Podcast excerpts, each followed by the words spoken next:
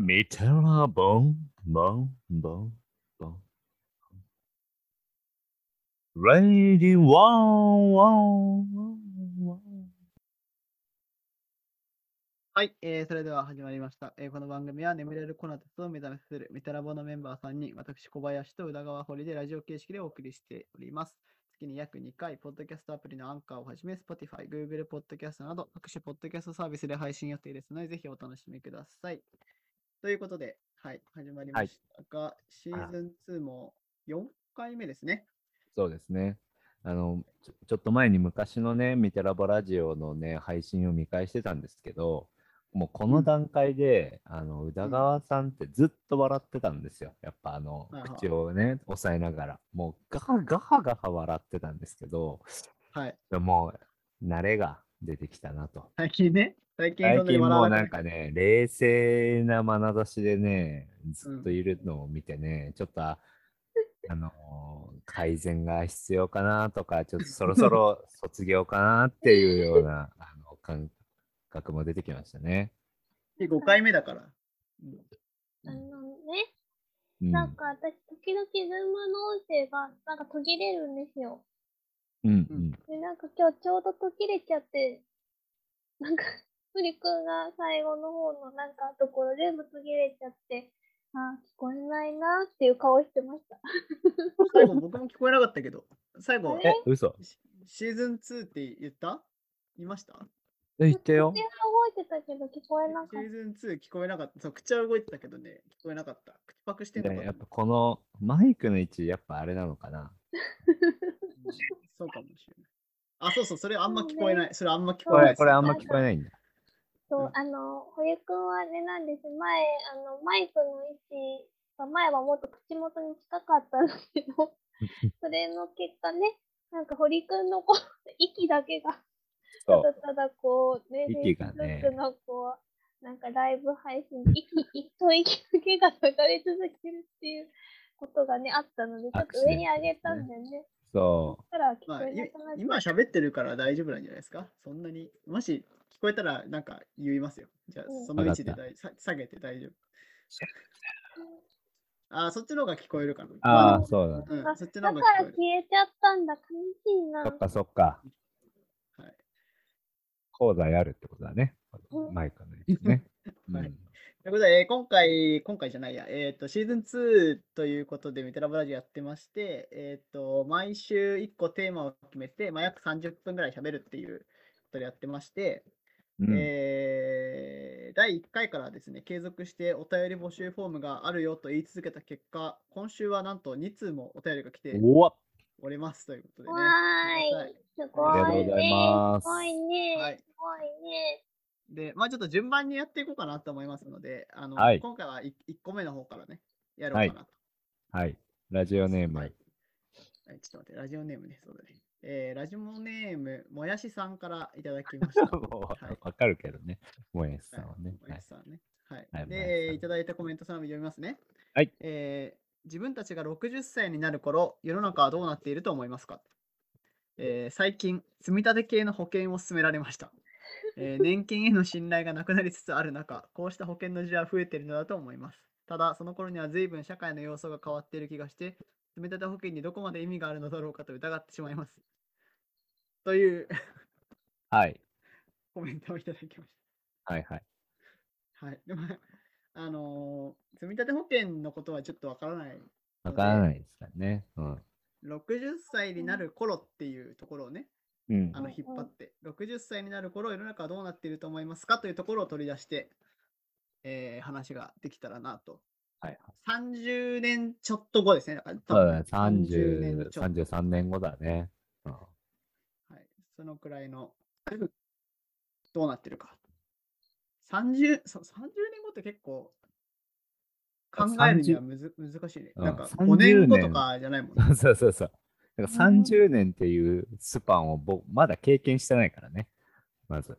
うん、そう確だかね。に。でも、そうか。だから、ちょうどでも生まれて、生まれた頃の、からまあ今、まあ大体30年くらいですね。約ね。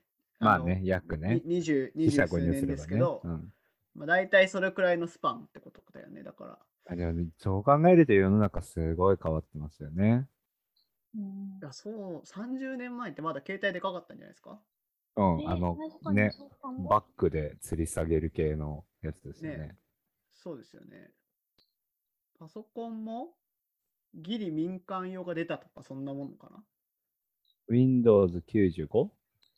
が、そう。あだから30年は経ってないのかなう多ん、分ね。30年は1991年とかですもんね。30うん年前って。うん小さい頃さ、なんか映画にさ、連れて行ってもらうときさ、母はあれよ、新聞で見てたもんね、映画。なんかどこの見映て画た館で、見てた見何て時たからやるかとかやって、でそうそうほそうほうほう。うで、なんかあとやっぱりその路見て線たわ図を持ってた。あそーれすごい覚えていて、なんはかい出はいはいかける前に路線図を見てたわ、なんか一緒に小さい頃。うん。まあそりゃそうだよ案内ねと。かなかったから、あのアプリとかで。なんか昔だから電車乗るスキルってあったよね。あったあった。うんうんあとなんかこう場所にたどり着くだ、あとなんか手書きの地図を読むスキルがすごい必要だった気がすうんうる。んうんうんなんかこのポスターに書いてある地図を見てその場所に行くとか、うんうんううんんはいはいはい。そういう感じだったよね。確かにね、そうだね。車も地、図あ広のげてたわ、地図帳、地あ図れね帳とか見てたもんね。見てた見見ててたた見てた見てた。いやー、まあそう考えるとまあ、すごいね。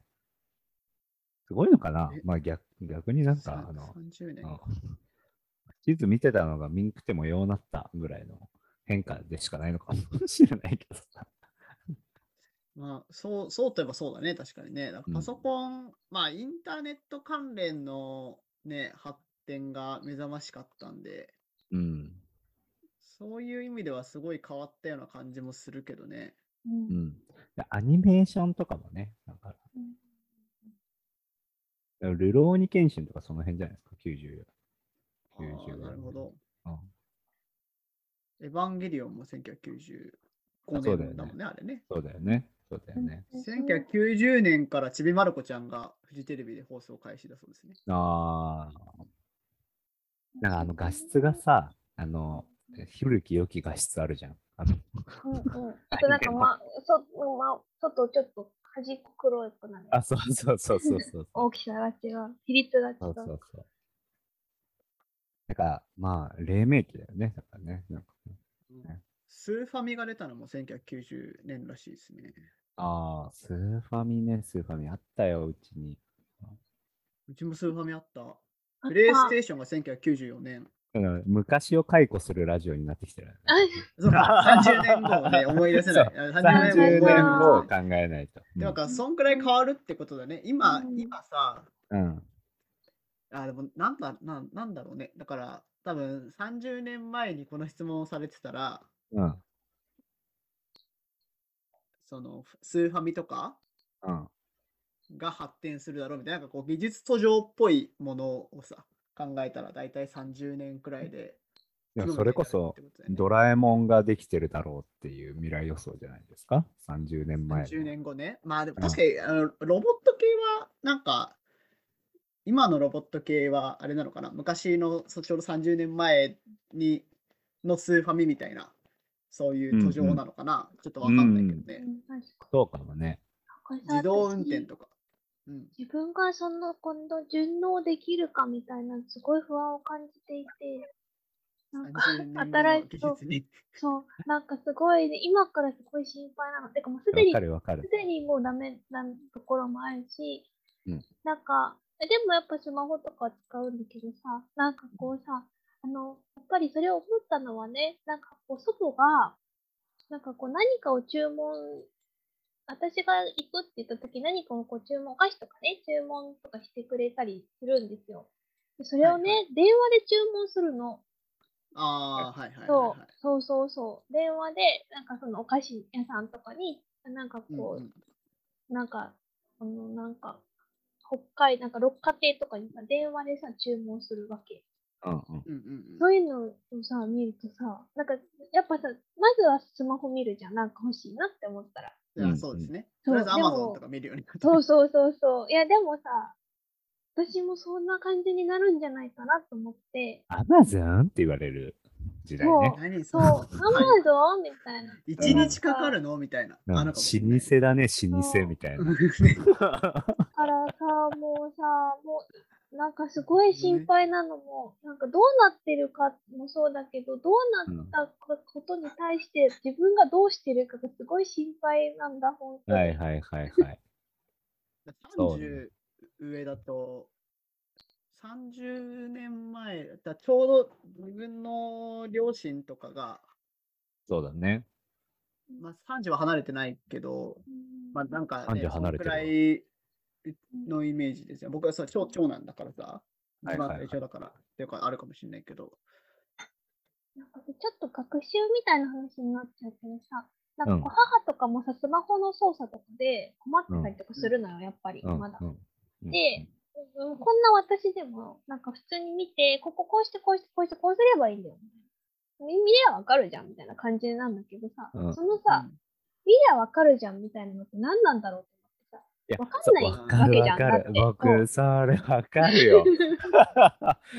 あのね、僕もすごい思う、それ。あの、だから僕らからすると、いやいや、ググれ貸すやんみたいな、なんかあの、こともあるじゃないですか。でもうん、多分ね、決定的にね、何かがね、できなくなるんだと思うんですそよ。うなの、そうなんだと思ううん。の。だからこれはね、ググれとかそういう話じゃないんだと思うんだよね。何かが違うんだと思う。で、しかも私がなんでそれをできるかどうかはわかかは分かんないわけよ。自う分んが。うん。いや、わかるわかる。なんかやっぱなさ、んかそれで。熟達の話だよね、やっぱね。そうそうそうそそのう。なんかえっと心配て適応的熟達化と、うん。えーあちょっと待ってな、て定型的熟達化と適応的熟達化っていうのがあるんですよね。そほうのほうほ熟達研究の中で。う。うんうんうん。でまあ、いわゆるルーティンのエキスパート、ルーティンエキスパートとアダプティブエキスパートなんですけど、英訳は。はいはいはい。で、えーと、ルーティンエキスパートっていうのは、まあ、そのままの通りで、なんかこう、ある一個の操作に特化していくうんうん。んですよね。でそれができるようになるっていう適あ応れので仕しょ方をするんだけあどの。緑の窓口の人のあの、発見器の操作とかです。そうそうそうそう。まあでも、そういうこと、そういうこと。で、あの適応はね、そそうそうじゃなくて、あの、うんいろんなものに対して。あの僕は料理に関しては、本当に定型的熟達者なんですよね。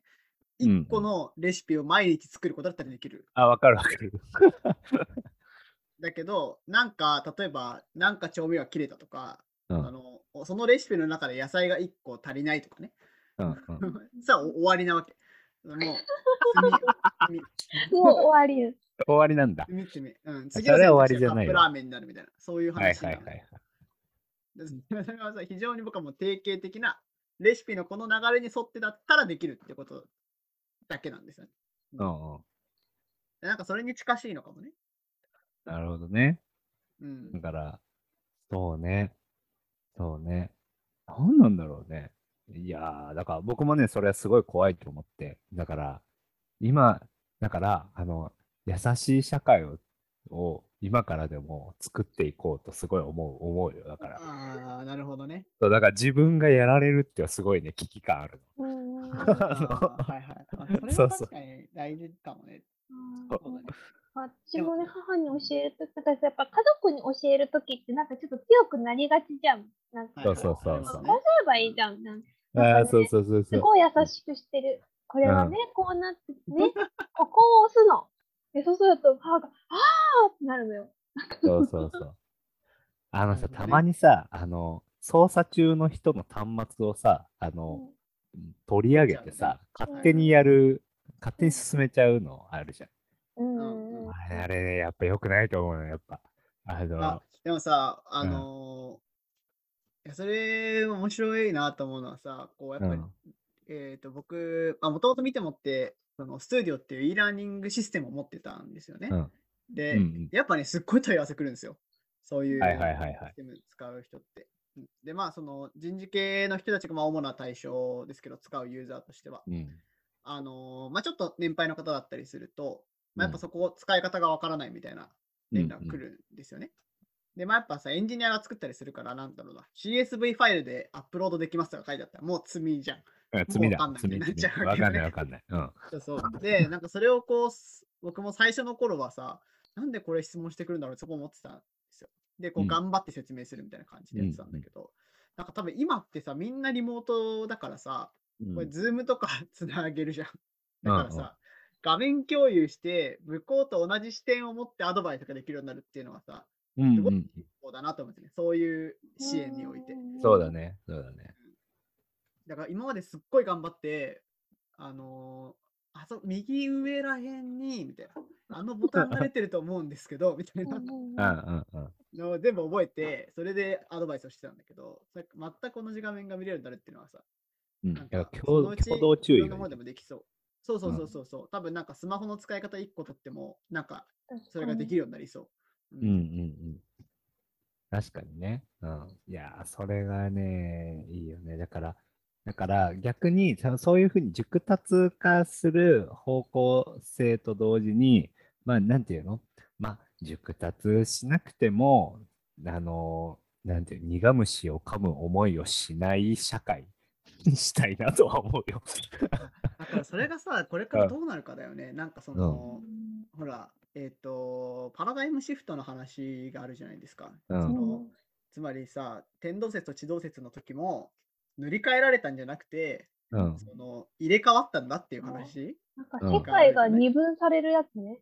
うんそうそうそう。で、あのーすごい、あの、ちょっと失礼な言い方かもしれないですけど、やっぱこう、若い世代に支持される説うんがあって、うんうん時代とともにそっちの勢力が大きくなっていくから、それによって最終的にパラダイムが変わったんだっていう話があるじゃないだから、つまり、えっ、と、今の、さっきの宇田川さんの恐怖は、実は必要がないんじゃないか説だよね、それはね。つまり、自ほうほ分うほうたちが、えー自分たちの説が塗り替えられるわけじゃなくて、自分たちが死ぬまで自分たちはその説を持ち続けてるんだけど、はいはいあの社会の中でのマジョリティが変わっていくだけだから、うん。怖いよ、それ。入れ替わるだけなんだっていう話。まあ、 それはそうだろう必要するね必。要がねえっていう話がまああるんじゃないね。うんうんでだけどさ、それってさ、変化のスピードが遅いからそうなるわけですよ。うん、そっか。ゆっくりそうね。 A を信じてる人と B を信じてる人たちの二分だからそうなるわけじゃん。だってなんか今ってさ、あのもう僕ら高校生の感覚わかんないみたいなのと一緒で、そのそれがめっちゃ多層化するから、なんだろうな、そんなこと言ってらんないっていうのかな。うん、そうね。うんもう個別化されちゃうんだ、むしろ。そうそう、ちょっと古いじゃなくて、かなり古いになっていくと思うんですよね。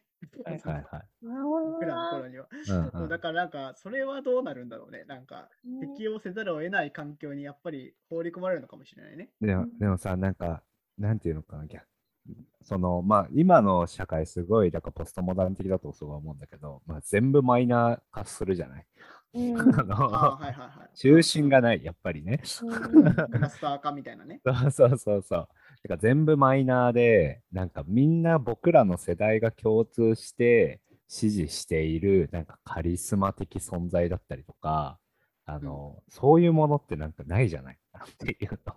うんうんなんかうん、演劇界とか一つとってもなんか僕らのちょい上の世代まではこの世代といったらこの人みたいな人が絶対いた、みんな見てるしみんな知ってるしはいはいみんなその人に戯曲読んでるみたいなのがあるんですけど今ないんですよね。まあ、ニッチ化していくわけですよね。そう全部マイ、イナーになっていっていてうん、だから、なんていうのかな。でも、そのマイナー化っていうことの、なんていうのあの、なんていうのかな。共通項というか、なんか微積分していくとさ、なんかうん多分何何かが出てくると思うんだよね。だからその前提が何なんだろうみたいなね、ことをね、すごいうんうんうん考えることがあるね。はいはいはい。堀くんがやってたことって、まあそうだなとも思いつつなんだけど、それってさ、なんかこう、ポストモダン的であるっていうだけじゃなくて、なんかやっぱ現代っていつも混沌とするじゃない、うんで、やっぱりうん過去についてはこう編纂が行われて、このはい時はいはい代のメルクマールとなる人はこの人だったっていう風なうんストーリーを作るわけじゃない、うんなんかそれとさは、この分散してる、多層化してるのの、なんかこう、どう、うんなんか質的、なんか多分どっちも起きてるような気はするんだけど、はいはいなんかそこのなんか質的な作用がどこにあるかなんかよくわからないから、うんなんか結局なんかどうなっていくんだろう感はまあ拭えないんだけどさ、うんあうんねーなんかそうですね。整理されるまでに時間がかかるようになってるのかな。そうそう。なんか私、それだからね、なんかね、大学生の時はね、なんか、トータが住んだものを読もうと思って、現代小説一切読まなかった。あいる。そう効い率う。効人い率るよねが悪い効率が悪いわってなんかその大学生の子本当なんか本当しょうもない人間だからはいはい。いや、評わかる価さ。れた後のにしようって思って、いわいわゆる古う典ん、古典を読むってやつですね。うん数年、もうね、う生んき残った本だからね。関東は10年後も読まれてるだろうみたいな。そうそうそうそうなるほどでねも。それなんか哲あるよ学者でねも当時は有名当時はなんかこっちの人の方が有名だったとかさ全然あるんですよねやっぱりなんかはいはいうんうはんい。なんか今私が前やってたヘルダーっていう人とかも当時はすごい有名な人で関東の方があんま有名じゃなかったりとか え、そうなのはあはあへえそういうの結構ね、哲学あると思う。だから、後々の評価ですごいこう、幅をこう、聞かせるはいはいようはいはいはいになる人っていうのはなんかいるから。まあ、いわゆる最再評価みたいなのがね、起きるっていううんやつですよね。なるほど。だからね、ミテラボはあるよ。ミテラボはある、少なくとも。 30年後に30年後ある。うんミ本テラボ当ある。にあるあるある。ラジオ、ラジオやってますかねやってるやってる。 30で年後もにラジオじゃないのね。ラジオ、あでもラジオなのかもね。ラジオっていう名前がね、残ってるかわかんないですね、そういう意ア味ンではね。アンティークになアンティークになってる。おしゃれ、おしゃれ。 おしゃれ、おしゃれだね。ねあ のそうだね。発信で。で、ミテラボはね、やってますよ。だからね、 30年後。うん。あの、形が変わってなければないほどいいと思う、ミテラボ。なんか。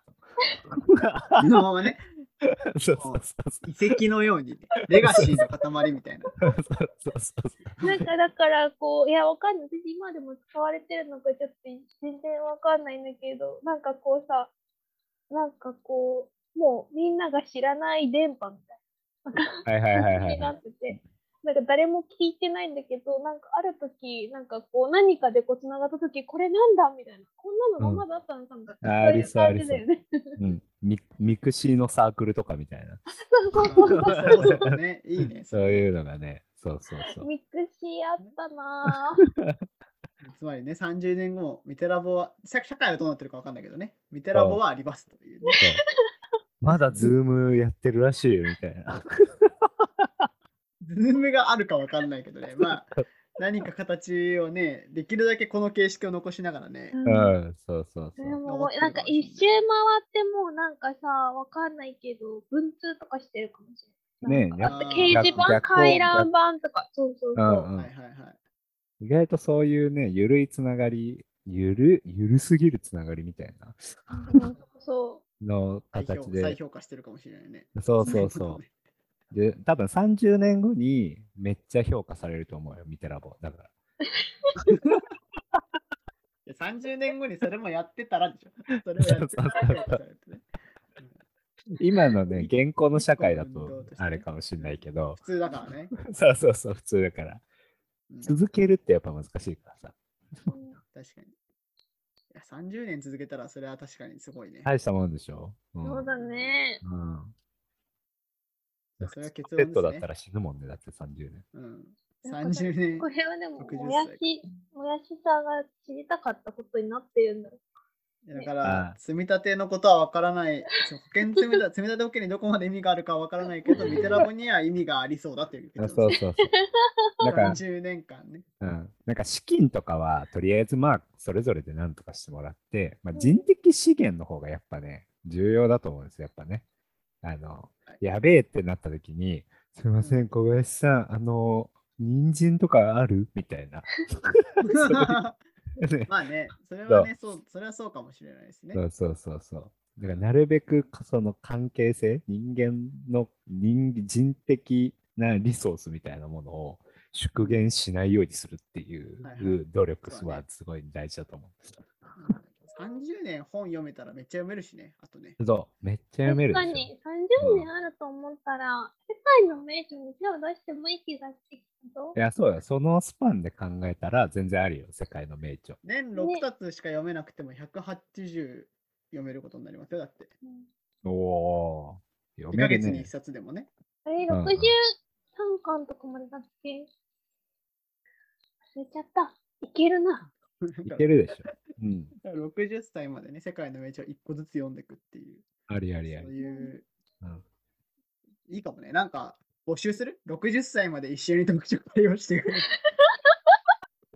今からそのもうさ、スケジュール30年で作られてる。そうそうそう。だからまあ、だから年一でもいいから、なんか、面白いね、それ。それは面半年白いね。に一冊ずつとかね。ねいやそれでもうなんか30年後までスケジュール組まれててさ。なんかそういう展示したいね。あの、えいいかもね、 それ。アートそれ面白作い。品になりそう、それ。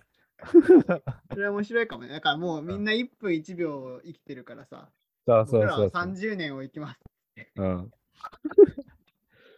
全然ありだよね。確かに、30年生きてさ、なんか世界の名著読み終わってたら、なんか、いいな。嬉しいえーな。そうんれいいかもね。それちょっとやりましょう。じゃあ、それちょっと企画しましょう。うんはい、そうだとねいうことでね、結は論いが出ました。はい。30世の中自分たちが60歳になる頃、世の中はどうなってるかわからないけど、ミテラボは世界の名著が読み終わってるという。。あいいですすね。いいですね。ということでね、新しい企画が生まれる回でした。もやしさん、はいありがとうございました。ありがとうございます。ざいました。はい、えー、というこんな感じで、えー、大体30分、こんな 感じ、あの今のこんな感じでね聞いてあの送ったテーマとは違う話が繰り広げられることはなんとなくしていただいてるかも しうれんないですけれども、あのぜひお便りのところにね、あのはい送っていただけるとこう、はい。楽しくお話しゃべれて嬉しいので、はい、嬉しいです。ぜひ皆さはいんまた送っていただければと思います。で思は、います。今日はこの辺で終わろうかと思います。最後までお付き合いいただきありがとうございました。ありがとうございました。